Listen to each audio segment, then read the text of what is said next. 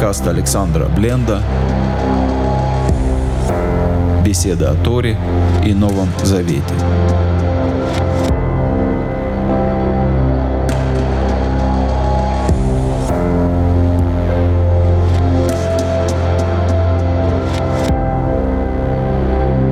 Шалом, дорогие друзья, всем шалом. Снова рад видеть вас на нашем проекте, на нашей серии уроков. Очень рад, что все мы здесь снова сегодня собрались. И сегодня у нас третья глава книги «Берешит». Наверное, самая такая, снова повторюсь, проспойлерная глава. Глава, в которой э, все, что мы прочитаем, заранее нам уже рассказали, заранее нам уже рассказали, что мы там должны прочитать, кого мы там должны узнать, и какие-то части этой книги нам открыты в книге Откровения, как можно было сказать. Но мы попробуем прочитать третью главу книги Берешит, как она написана, для тех, кто вот впервые читает книгу Берешит, и как он может на это посмотреть. Итак, третья глава книги Берешит. «Веанахаш ая арум миколь хайот асады». А змей был хитрее всякого полевого зверя. В прошлый раз был задан такой хороший вопрос. Если в райском саду, как мы сказали, не было присмыкающихся, откуда там взялся змей? И вот вам ответ. Змей еще не был присмыкающимся дочитал до конца главы, в конце главы его проклинает Всевышний тем, что он будет ползать на брюхе. А до этого он был полевым зверем, проходил совершенно по другой биологической категории. В конец прошлой главы мы читали, что Адам и его жена были нагими арумим и не стыдились этого. Здесь мы тоже читаем слово арум, одно и то же слово, одно и то же звучание, одно и то же написание для слова, которое означает ногой, обнаженный, и для слова, которое означает хитрый. На что это похоже? Когда у человека есть много света, когда на нас светит очень яркий свет, мы ничего не видим, это нас ослепляет. И излишняя наивность, или, скажем, ничем не ограниченная наивность, простота, простота, чистота перед Всевышним погружает в такой свет, в котором нету места этому своей плоти, все покрывает святость. Поэтому Адам и Ева были мудры одной мудростью, Адам и жена его тогда чуть а змей мудр совершенно другой мудростью. Он был хитрее всякого полевого зверя, Ашер, Аса, Адунай, Илюим, которого сотворил человек. Из всех животных полевых, которых сотворил человек, мудрее всех был змей. И так выходит, кем был змей, что можем понять, одним из животных, которых сотворил Бог, самым хитрым из всех животных.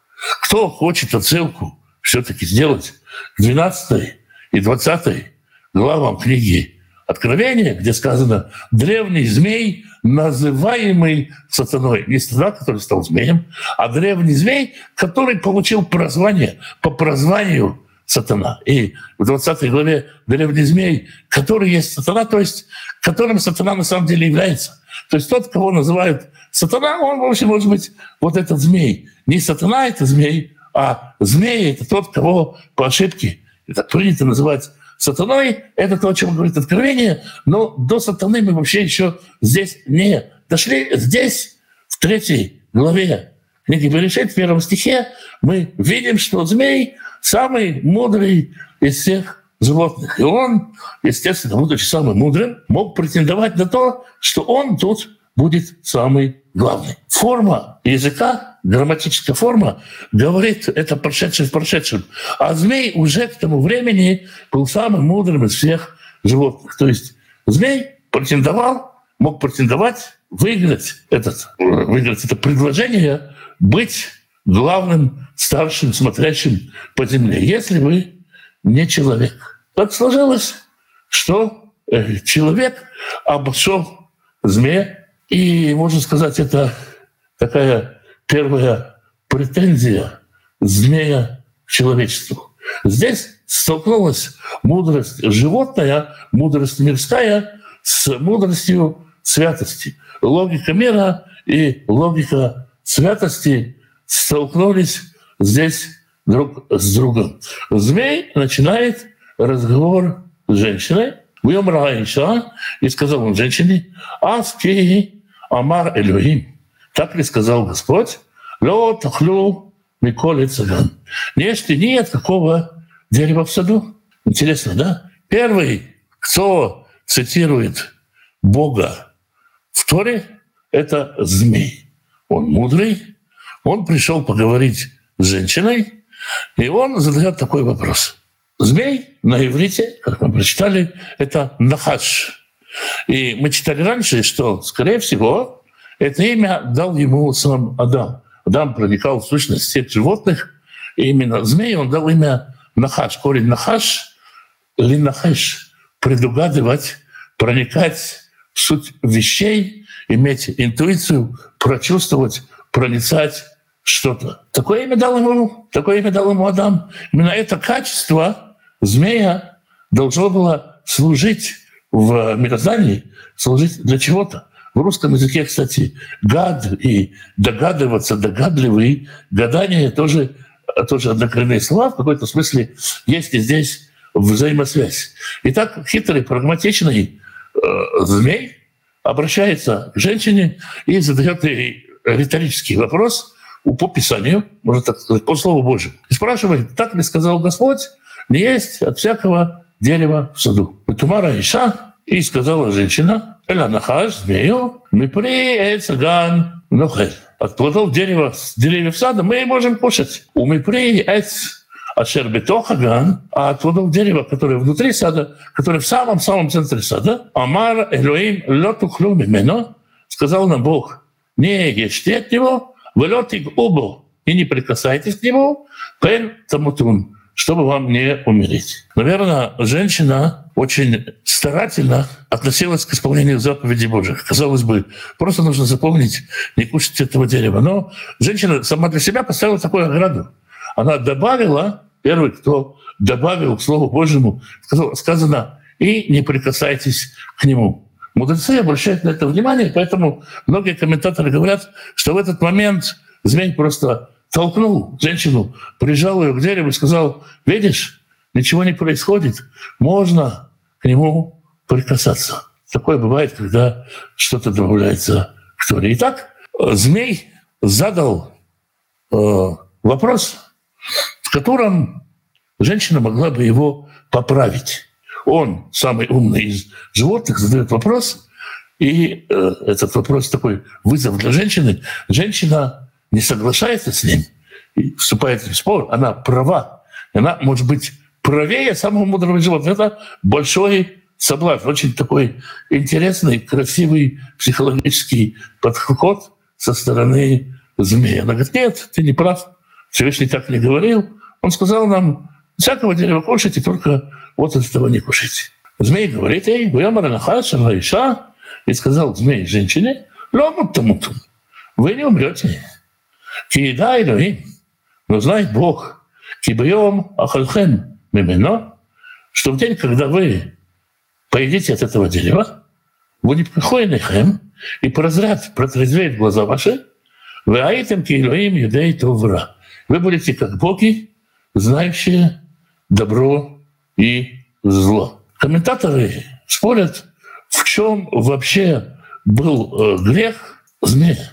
Что было Проблемой в чем э, соблазн, который змей предложил женщине. Мы в дальнейшем увидим, что когда Всевышний э, разбирает, когда происходит разбор полетов, Всевышний не спрашивает змея, почему ты так поступил, зачем ты так поступил. Ну, во-первых, потому что змей не человек, чтобы к нему применять э, какие-то оправдательные практики. Во-вторых, потому что он подстрекатель к идолопоклонству. В чем здесь идолопоклонство? Если просто взять и съесть от дерева женщина не просто села от этого дерева.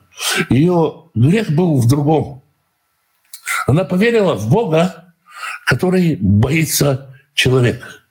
Очень много в языческом мире такого отношения к богам. Есть греческая легенда о Прометее, который дал людям огонь, и боги его за это наказали. Очень много в язычестве есть разговоров о том, что боги боятся, что человек станет с ними равными.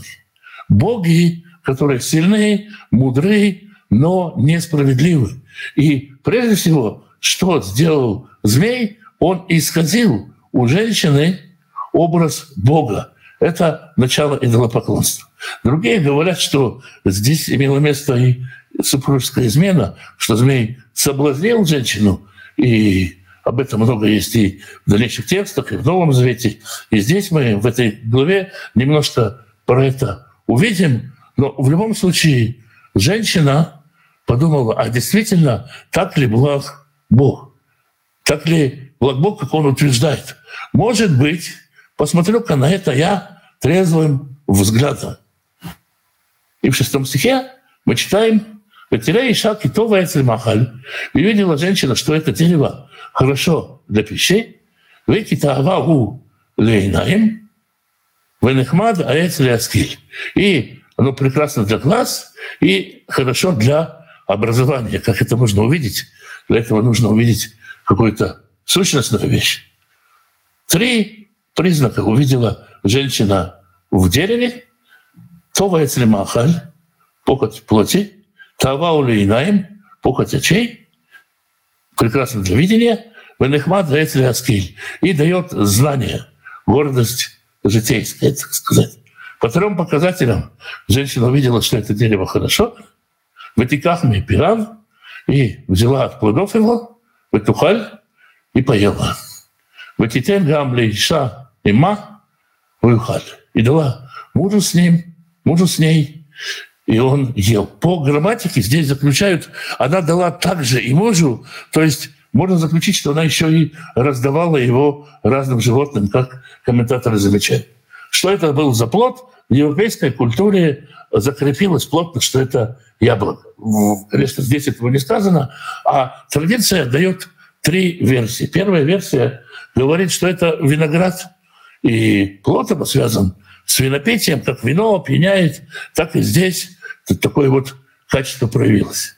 Вторая версия говорит, что это тайна, инжир или фига. Почему? Потому что потом сделали себе одежды из фиговых листочков, из листочков э, инжирного дерева. И в чем исправление, в том и поломка, видимо, была. Третья версия говорит, что это была хита или пшеница, которая росла на дереве. Почему так? Потому что э, еврейская традиция в свете древней медицины считала, что разум, новый вид мышления возникает у ребенка, когда он пробует хлеб. То есть его мышление переключается с детского на взрослеющее. И вот такие три версии существуют. В прошлый раз, я так понял, была такая дискуссия, что это точно были оливки или точно был инжир, и поэтому, поэтому Машех потом проклял смоковницу. Нет, смоковницу он проклял по другим причинам, и точно никто здесь ничего сказать не может. Здесь все только предположение. Так женщина увидела, что по трем показателям этот плод ей подходит, и она поела сама и дала поесть мужу. Что случилось? В эти поках на иней шнейгем. И протрезвели глаза обоих. То есть вот это в кавычках сказано, ослепление — это вождение духом, это любовь, которая их покрывала, которая давала возможность закрыть глаза на свое тело, на свою телесность, оно исчезло. Они стали смотреть на это другими глазами, войду к эм. И увидели они, что они ноги. Вейтперу алетина, и сшили они листочки инжирного дерева, ваясулем хагрот. И сделали себе повязание, опоясание или ремни. Слово «хагура» дословно «ремень». Вот это страшное событие, которое произошло в саду Эдемском. Идиллия, которая там царилась, вдруг неожиданно сломалась. «Ваишмеу את כל אדוני אלוהים מתהלך בגן לרוח היום». И они увидели, как они услышали голос Бога, можно сказать, который разносил ветер, который разносился с ветром. Это не то, что Бог вышел погулять, пока прохладно, это ветер носил дух, носил э, голос Божий. Ветер носил голос Божий, они это услышали. «Ваитхабе Адам вейштро мифи Адонай Лоим бетох И спрятался Адам и жена его от Бога внутри дерева, которое в саду. Они испугались, услышав голос. «Ваикра Адонай Лоим, аля Адам, ваемар Эяка». И Господь стал вызывать человеку и говорить ему, «Аяка, Адам, ты где?» Или «Ты как?» Это слово, которое можно понять двояко. Разумеется, Всевышний знает, где Адам. Всевышний ждет, что Адам сам может рассказать. Здесь есть возможность исправить ситуацию. У Адама есть возможность вслед за первым грехом совершить и первую чуву, первое раскаяние. Но Адам, хотя и признает свое падение, не говорит о чуве. Вы умер? И сказал, это кульха шамати беган. Я слышал голос твой в саду. Вейра, Кейро, Манухи, Вейхабе. Я испугался, потому что инак я спрятался. Не я застыдился, что я наг, а я испугался, потому что я наг. Когда Адам был в состоянии святости, когда Адам был в состоянии чистоты, ему нечего было бояться голоса Божьего. Но как страшен стал голос Божий, когда Адам потерял эту святость. И когда он стал наг, он говорит, что наг, хотя, как мы читали, опоясание есть, но это еще не одежда. Это не сравнится с той одеждой, которая у них была. Адам испугался голоса Божьего, потому что статус его изменился, и голос Божий стал страшен. Всевышний спрашивает его, «Вымера? Мы ягид лехаки и ромата». Кто же тебе сказал, что ты наг? А минаэц, ашер цеветиха лебити ахаль мимину ахальта. Разве что ты ел от дерева, от которого я заповедовал тебе не есть. То есть кто мог пробиться через эти святые одежды, через этот свет, через эту святость, которой ты был окружен? Разве что только если ты, разве что только если ты поел от этого дерева. И здесь можно было бы сказать, как сказал в свое время Давид, пророку Натану, согрешил я перед Господом. Я согрешил, можно бы сказать, прости, Господи, я съел от этого плода. Но Адам э, пытается оправдаться. И он говорит, «Вемара Адам», и сказал Адам, «Аиша, ашер натата имадзи, женщина, которую ты дал, чтобы она была со мной, и натнали минаец ухаль, она дала мне от дерева, и я ел». Это может показаться попыткой свалить все на женщину. Это она во всем виновата, это вот она, это из-за нее. Но на самом деле здесь речь немного о другом. Адам говорит, ты же представил ко мне женщину как помощницу. И эта женщина, которую ты мне дал, поскольку ты мне ее дал, поскольку ты сделал мне помощницу, я полагался на нее. Это помощница, которую ты мне прислал. И она принесла мне плод. Я без проверки ел, ведь это, эта женщина, она, так скажем, твой человек, это твой подарок мне. Я на нее положился и ел. Это не обязательно попытка вот так вот сварить все на женщину. И сказал Господь Бог женщине, «Мазотасит, что же ты сделала?» В итоге Раиша, и сказала женщина, «Анахаш, если они веохель, змей соблазнил меня». Или можно перевести «змей взял меня в жены», а можно перевести слово «си», рекорд. «Змей бросил мне такой вызов, взял меня на слабо, и я поела». И отсюда делается вывод, что есть семя змея, и Каин рождается от этого змея. И очень много про это сказано, про то, что в человеке с той поры примешано к нему семя змеи, и оно от него, от этой нечистоты змея, народ Израиля очистился на горе Синай. Много об этом сказано, но вот сейчас остановимся на том, что есть несколько таких пониманий. А вот со змей, как мы сказали в самом начале, никаких разбирательств Бог не устраивает. Не спрашиваю, зачем, почему и как. Может быть, потому что к природе, которая в природе нет чувы как таковой. и нет раскаяния, и поэтому милости и, и, и какой-то вот попытки исправить, призвать к чуме по отношению к природе нет. Поэтому Бог сразу же говорит змею приговор. «Войомар Адонай Илюхим Нахаш» и сказал Господь Бог змею, «Киасита зот» за то, что ты сделал это «Арура там и кола бейма». Ты будешь проклятым от всех животных. Проклятие всех животных.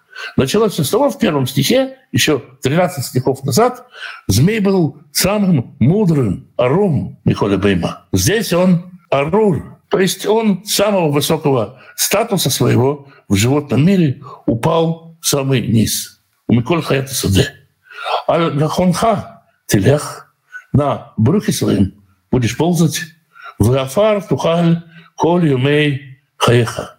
И прах будешь есть все дни жизни своей. Все, что ты ешь, у змей действительно нету вкусовых рецепторов. Так говорят, во всяком случае, учебники биологии. Все, что змея ест, имеет вкус земли.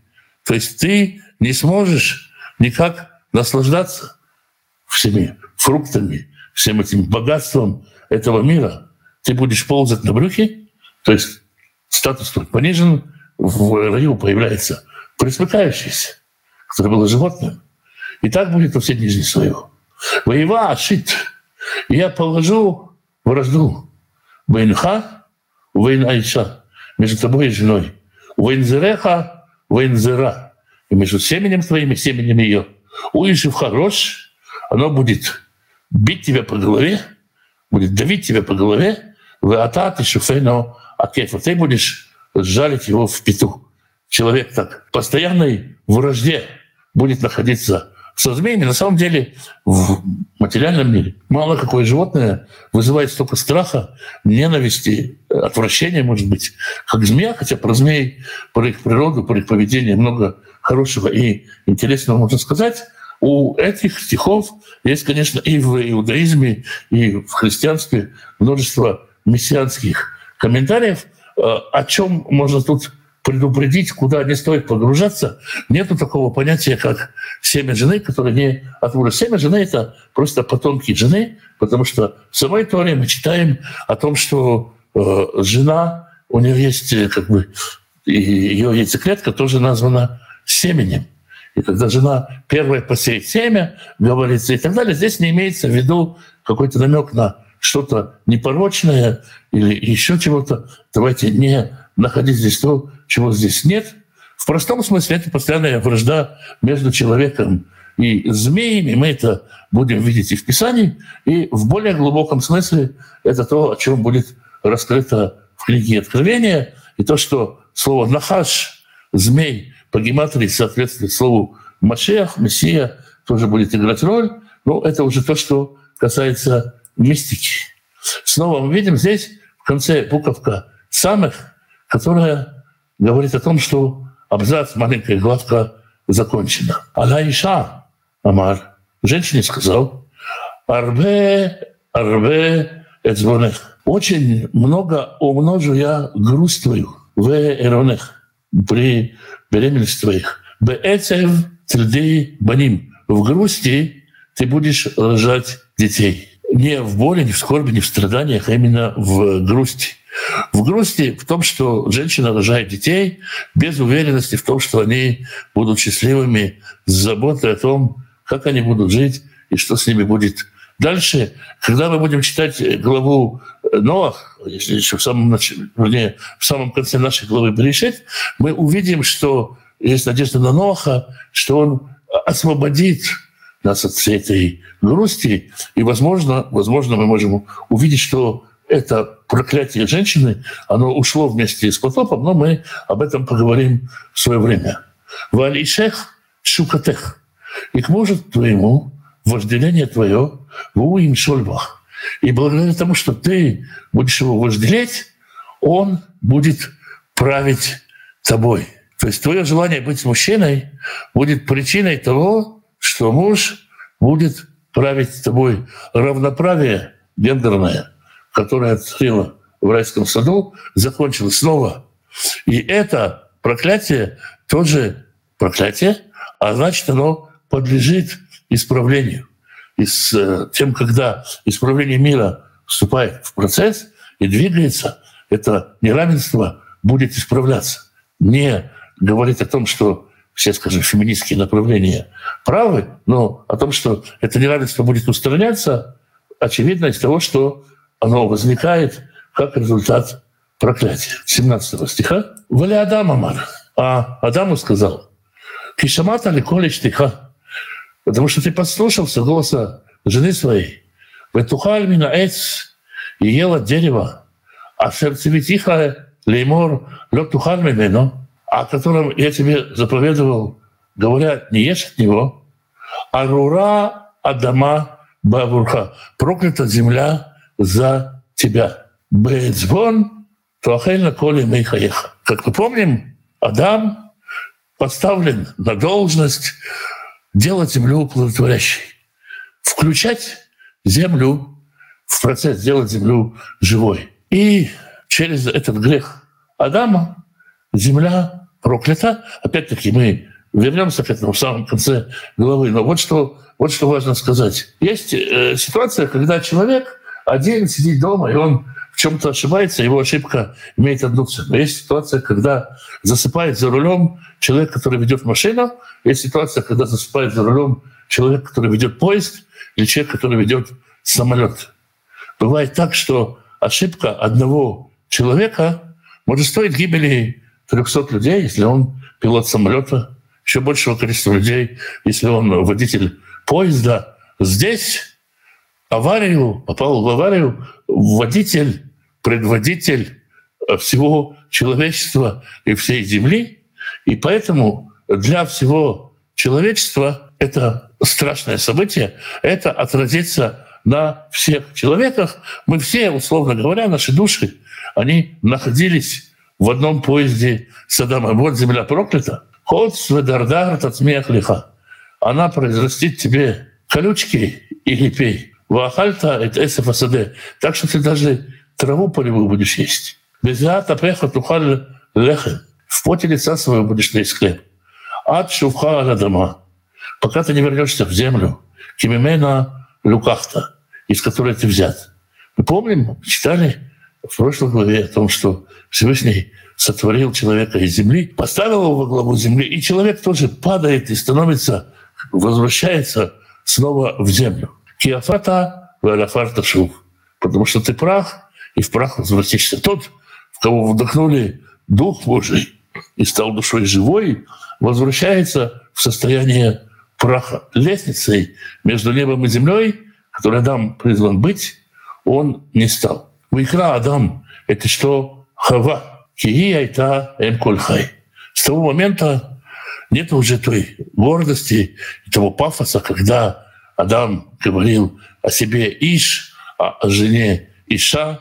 Прошлой главе мы об этом читали. Здесь женщина получает третье имя, ее называют Хава, дающая жизнь всему живому, живящая всего, все живое. Ваяс Адонай Элоим, и сделал Господь Бог для Адам или что? Кутнот ор. Сделал Адаму и его жене одежды, можно сказать, одежды кожаные, а можно сказать, одежды для кожи. Как мы помним, в чем были одеты Адам и Хава. Сначала они были одеты ни в чем или одеты в святость. Затем они были одеты в те самые хагурот, опоясания, просто прикрывая Э, прикрывая свои срамные места, здесь Всевышний им сотворяет одежды, можно сказать, одежды для кожи, удобные для кожи. Можно сказать, одежды кожаные. И первый вариант, все-таки более подходящий, одежды, покрывающие их кожу. И он их одел, чтобы они не стыдились. То есть Всевышний делает одежды для достоинства человека. Сначала была святость, затем прикрытие срама, затем одежды, которые делают человека достойным. 22 стих, ну, 22 стих тоже вызывает очень много вопросов всегда. «Вьомар Адунай Элоим». И сказал Господь Бог, «Эйна дама я киихат мимену». Вот человек стал как один из нас. строго те, кто сторонники тоталитарной доктрины, говорят, вот он стал как один из нас. Но стал ли он, если даже предположить догматы Троицы, стал ли он действительно как один из? Нет, не стал. И можно предположить так, что человек стал э, судящим, способным судить на земле, как Бог способен судить на небесах. Можно сказать, это наиболее, так сказать, подходящий комментарий, что Всевышний снова говорит к ангелам, с которым я говорю в первой главе, а про ангелов сказано, ты как ангел Божий, знающий добро и зло, это к ним наиболее подходит. Вот Адам стал как ангел, один стал как один из нас, знающих добро и зло. Вы ата, теперь же, пелиш лах едо, лаках гам мецахаим, вы ахаль, вы хайли улям. Теперь может случиться, что Э, у него в жизни не произойдет исправления, потому что он будет жить вечно. Мы видим, что постепенно до потопа есть одна продолжительность жизни. И затем, после потопа, другая, после разделения третья. И продолжительность жизни все время сокращается, что дает человеку возможность ощущать смерть и больше готовиться к чуме. Человек не может в греховном состоянии жить вечно, Поэтому ему не место в саду, где растет дерево жизни, которое шхина, которое есть, можно сказать, божественное присутствие. И Адам должен быть изгнан из райского сада. Изгнан не за то, что, не за то, что он съел что-то там, а для того, чтобы он не смог сделать что-то, для того, чтобы он не мог предотвратить свое исправление, не зафиксировался бы в таком вот болезненном состоянии. Бог высылает Адама не за грех, а для того, чтобы он мог исправиться. Вышли Хеву, Адонай Элоим Ганеден, и отослал его Господь Бог из райского сада, Лаавод — это Адама Шерлуках Мишам, чтобы он трудился на земле, из которой взят. Как мы помним, в райском саду он гастарбайтер — его туда взяли на работу, он не сделан из той земли. Даже животные рая сделаны из той земли. Они граждане рая. И Хава, которая сотворена в раю, тоже гражданка рая, только Адам там понаехавший, только Адам там иностранец, его выгоняют. Вайгураша — это Адам, и Лызан Адам, Вайшхон Микедам Лиганеден, и поселил он на востоке от райского сада, это Крувим, Херувимов — Ваэтлахат ахерев метапехет и меч, вращающийся, обоюдоострый меч, лишмор дерхацахаим, охраняющих путь жизни. Можно понять, так наиболее часто понимают, что Всевышний поставил херувимов с мечом, которые херувимы с мечами охраняют путь дороги жизни. На самом деле здесь не совсем так. Херувимы — это и есть путь жизни путь к дереву жизни, дорога к дереву жизни. А меч обоюдоострый охраняет этот путь. Позже, где мы еще встретим херувимов, мы их встретим над ковчегом, на них является Всевышний. То есть путь встреча со Всевышним, встреча со Словом Божьим, встреча с Божественным присутствием происходит на херувимах, через херувимов. Херувимы — такой образ дороги к дереву жизни. Тора названа деревом жизни. Откровение Божье будет в дальнейшем символизировать дерево жизни. И херувимы — это дорога к дереву жизни, поэтому они будут в храме, они с мечом, а, а, простите, а меч, он охраняет этот путь. Есть какие-то законы, по которым можно приблизиться или нельзя приблизиться к этому дереву жизни. Вот такая непростая глава, вот такие э, непростые и вопросы по ней. Что тут я уже вижу. Вот вопрос э, Сергей спрашивает, сделали Всевышний одежды из чего? И Всевышний заколол жертву, сделал одежды. Это действительно очень интересный вопрос. Зачем Всевышнему самому себе приносить жертву за них? Нет, скорее всего, Всевышний сделал им одежды, можно было шерсть использовать для этого. Можно было использовать шерсть животных, можно было использовать еще что-то. Одежда удобная для кожи Всевышний им э, сделал. Дерево жизни и дерево познания зла и зла — это одно же дерево или нет? Нет, это два разных дерева. Так, Ева взята от Адама, и поэтому она Адамова, а после падения. слова Бога сказано ей. Разъясните чуть, пожалуйста. Бог это констатирует, что Ева будет под властью Адама. И это Бог дает как заповедь. Бог, Бог, э, э, скажем, дает это как наказание, как испытание. Накладывает такую повинность на, э, на, на, на Хаву. Змей, по-человечески говорит, да, змей — существо говорящее. Это же рай. Почему в тексте имя Адонай пишется с буквами Ков? Наверное, имя все-таки Элохим пишется с буквами Ков. В слове Адонай нет буквы Ков. Пишется потому, чтобы и то, на чем написано святое имя, не попало, не попало в какое-то нечистое место. Текст, какую-то газетку или что-то, где написано имя, можете внести в нечистое место. Для этого стараются не произносить имя, и поэтому пишут по-другому. Раньше животные умели говорить человеческим языком. Вот поэтому я понимает речь змея.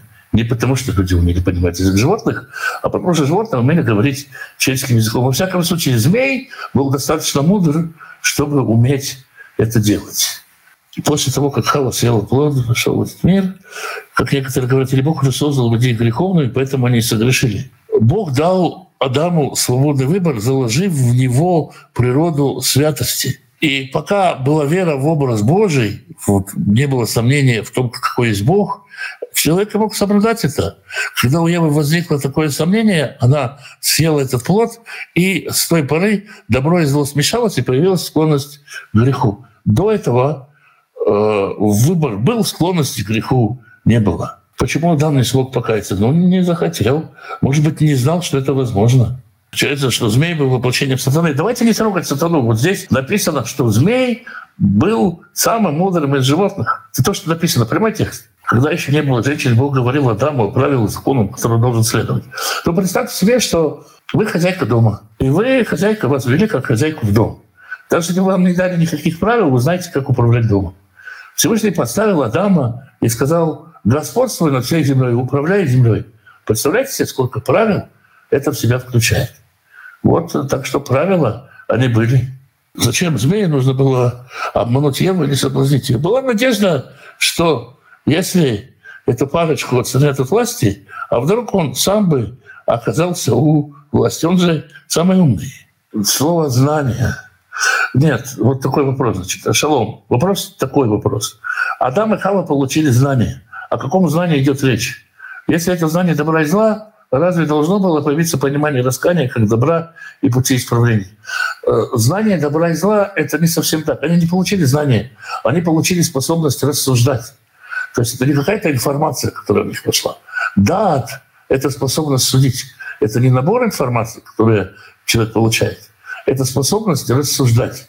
Э, э, рассуждать мерками, скажем, без, без откровения, рассуждать собственным умом, карабкаться снизу. Вот то, что они получили.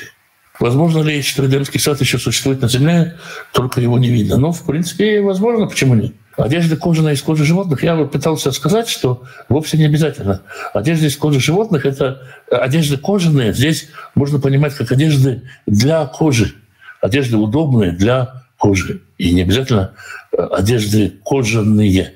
Скорее всего, это одежды, которые удобны для кожи, удобнее гораздо фиговых э, листочков, и покрывает кожу человека. Вполне возможно, что это шерсть. Когда Павел говорит о послушании жены мужу, является ли это следствием проклятия, может будет властвовать. Ну, возможно, да, во всяком случае, во времена Павла это было понятным устройством для мира.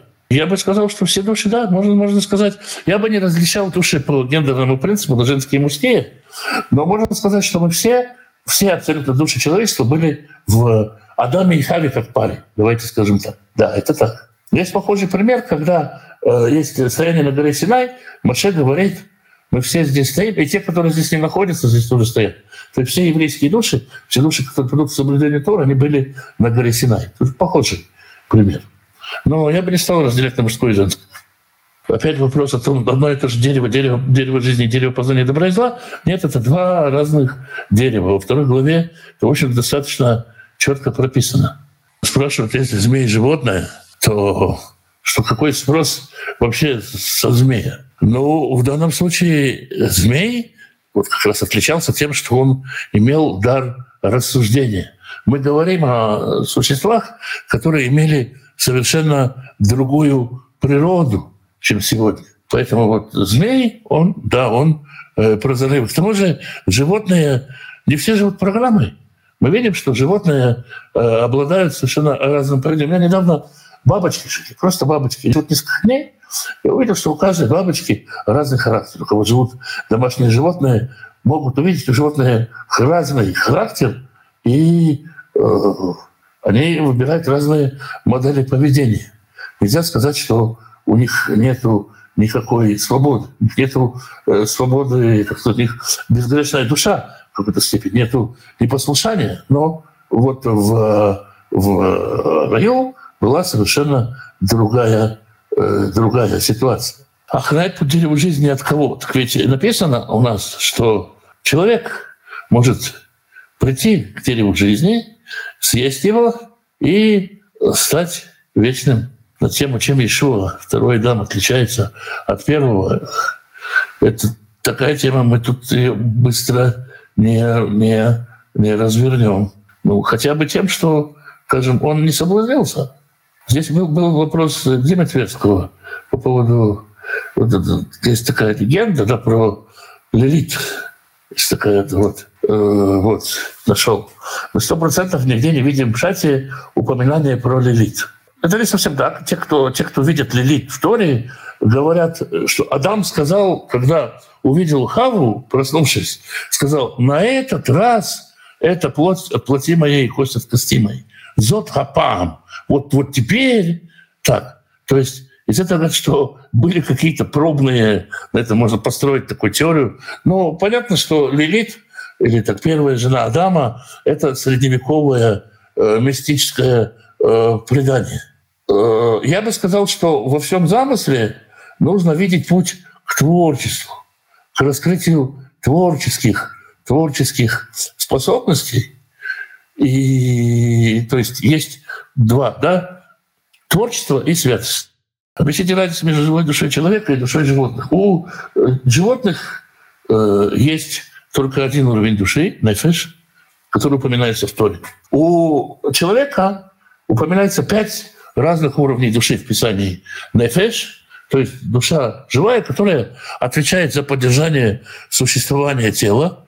Руах, дух, который отвечает за настроение, эмоции, за, так сказать, какие-то э, связи. Э, нешама, э, душа, которая отвечает за, за, так сказать, добрую душевную обстановку в обществе, за душевность.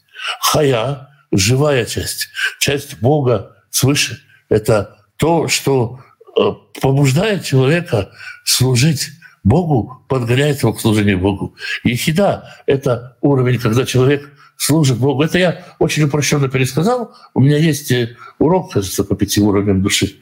То есть у, у человека спектр души гораздо более широк, чем у животных. Человек может подниматься на такой уровень, который и не снился животному. В данном случае в наше время человек может говорить, человек может э, принимать какие-то решения, человек может творить. Животное творить не может. Человек может наслаждаться творением, животное наслаждаться творением не может. То есть вы можете научить человека разбираться в живописи, привить вкус. Невозможно привить вкус животному.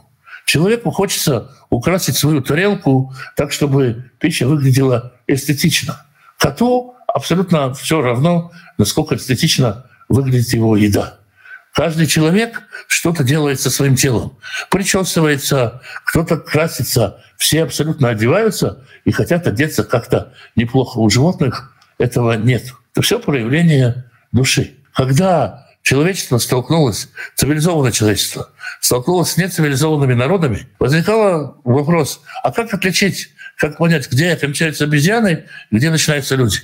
Люди начинаются с одежды, люди начинаются с того, чтобы пытаться лечить ближнего, чтобы ухаживать за человеком, у которого рана, который ранен, который болеет, чтобы оформлять себя, оформлять еду свою и так далее. То есть есть огромная разница между человеком и животным. Есть два подхода. Вопрос такой задан. Миссия «Возделывать рай» прорвалась, но мы к ней вернемся?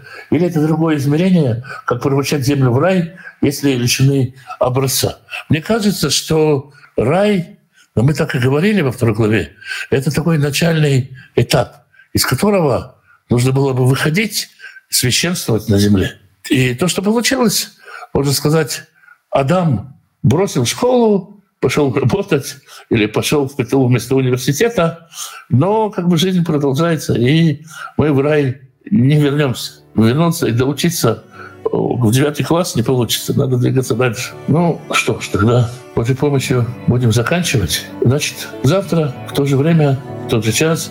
Спасибо всем. Очень рад был всех видеть и шалом.